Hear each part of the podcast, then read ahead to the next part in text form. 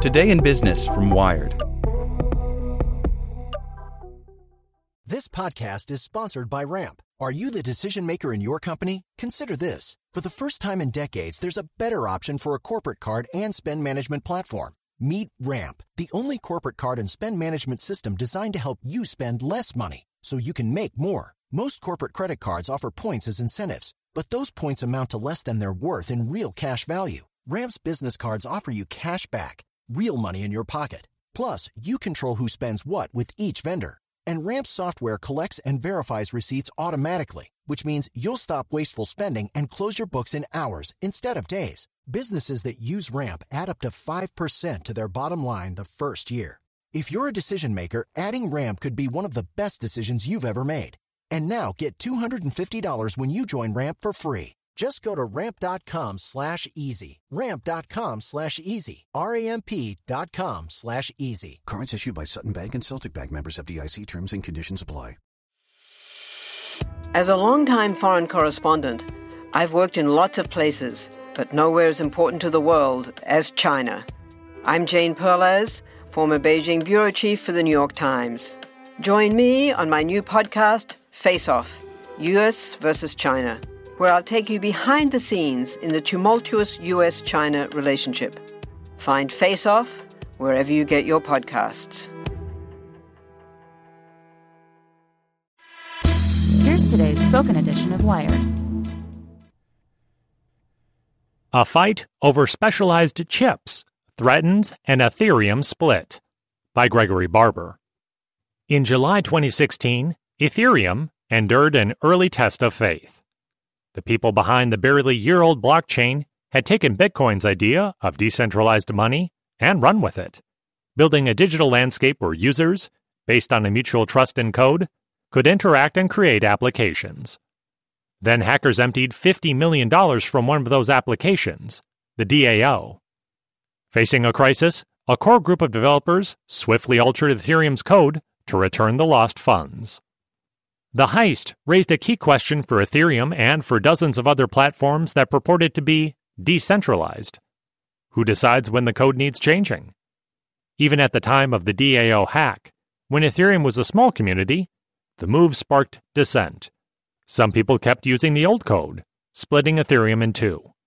And since then, even as Ethereum has grown into a multi billion dollar operation with a vast constellation of businesses, developers, and users in its orbit, its process for making hard decisions remains ill defined, a warren of Twitter polls, developer votes, and in person conversations. Now, a controversial new proposal, involving not just code, but politics, is testing what that means for Ethereum's future. The effort, led by developer Kristy-Leigh Minehan, centers on the kinds of machines people use to mine cryptocurrency. Like Bitcoin, Ethereum is kept secure by a system called Proof of Work, which involves computers racing to solve complex math problems. The solver reaps the rewards, hence the term mining.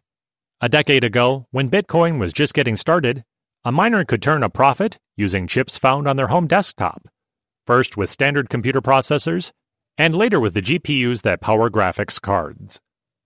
But the rising value of Bitcoin set off a race for more powerful hardware. Along came another type of chip, ASICs, which, like a finer, sharper chisel, are specifically designed to handle the computations used to mine a particular coin. In 2014, as he developed Ethereum, Vitalik Buterin watched the rise of these specialized chips with trepidation. In the Ethereum white paper, he observed that Bitcoin had become dominated by large and well financed mining pools using ASICs and described ways in which Ethereum would curb their advantage. But that changed last summer when Chinese chipmaker Bitmain announced it could produce an ASIC optimized for Ethereum's unique math. In September, another Chinese company, Linzhi, said it would follow suit.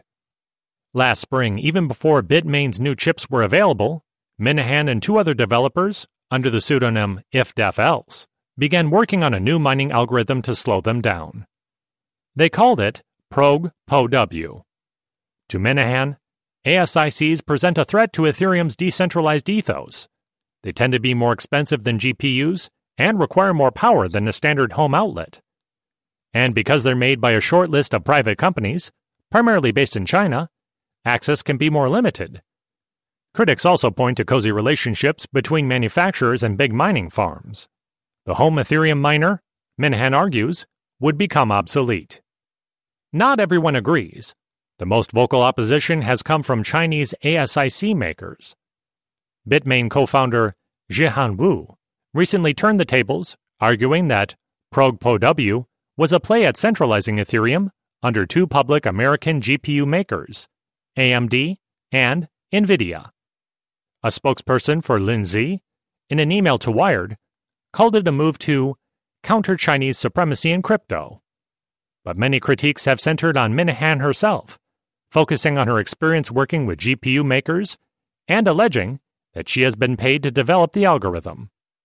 Minehan denies the collusion. NVIDIA CEO Jensen Huang, facing a crypto hangover as GPU sales slumped along with the crypto prices, recently said revenue from the industry would be negligible moving forward. Some developers are also skeptical of ProgPoW for technical reasons. Long term, the type of mining chip doesn't matter much to centralization, says Phil Daian, a researcher at Cornell Tech who studies Ethereum. Mining with GPUs and ASICs will both end up pretty oligopolistic due to electricity costs and economies of scale, he says.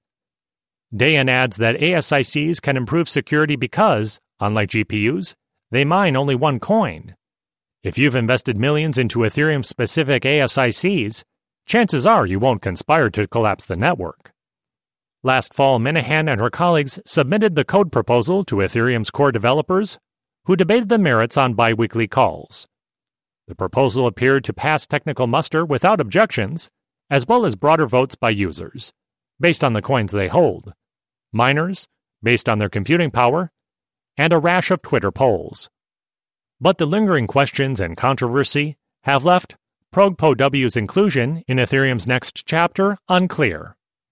After months of debate and uncertainty, Minehan believes some GPU miners, spooked by the ASIC threat, might well strike out on their own with her code, causing another Ethereum split. Those issues have led some in the Ethereum community to declare a governance crisis, which is especially acute as Ethereum considers bigger and potentially more controversial changes to its code than ProgPoW. The centerpiece of which would, ironically, involve abandoning mining. Buterin has described the ProgPoW debate as a distraction as developers work toward pivoting Ethereum to proof of stake, where security would depend on how many coins a person holds, no mining power. ProgPoW is a stress test about how do you measure consensus from core developers, from users, from miners, from exchanges, Minehan says. How do you measure that without one single authority? It's one of the big unsolved problems of Ethereum, says Hudson Jameson, a developer who works on community relations at the Ethereum Foundation, a nonprofit charged with helping the network grow. It's been hard separating the signal and the noise, finding who the real community is, and trying to find out what they want. Along with a few other developers, Jameson recently convened the Ethereum Cat Herders, a team devoted to guiding projects through the messy governance process. To assuage some of the concerns, the cat herders offered to arrange an external audit of the algorithm, but no one has stepped up to fund it. For now, that's left ProgPoW in limbo, and that poses a problem for Ethereum's present, too, Minehan argues.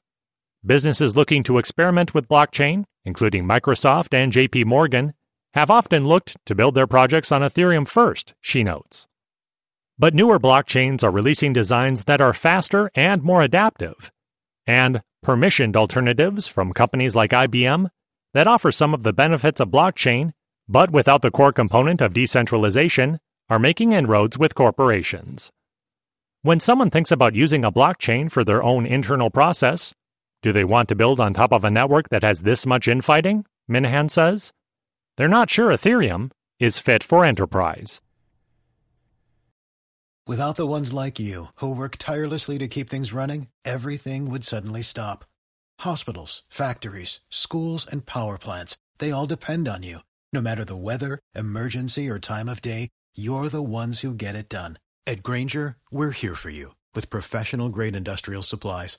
Count on real time product availability and fast delivery. Call clickgrainger.com or just stop by.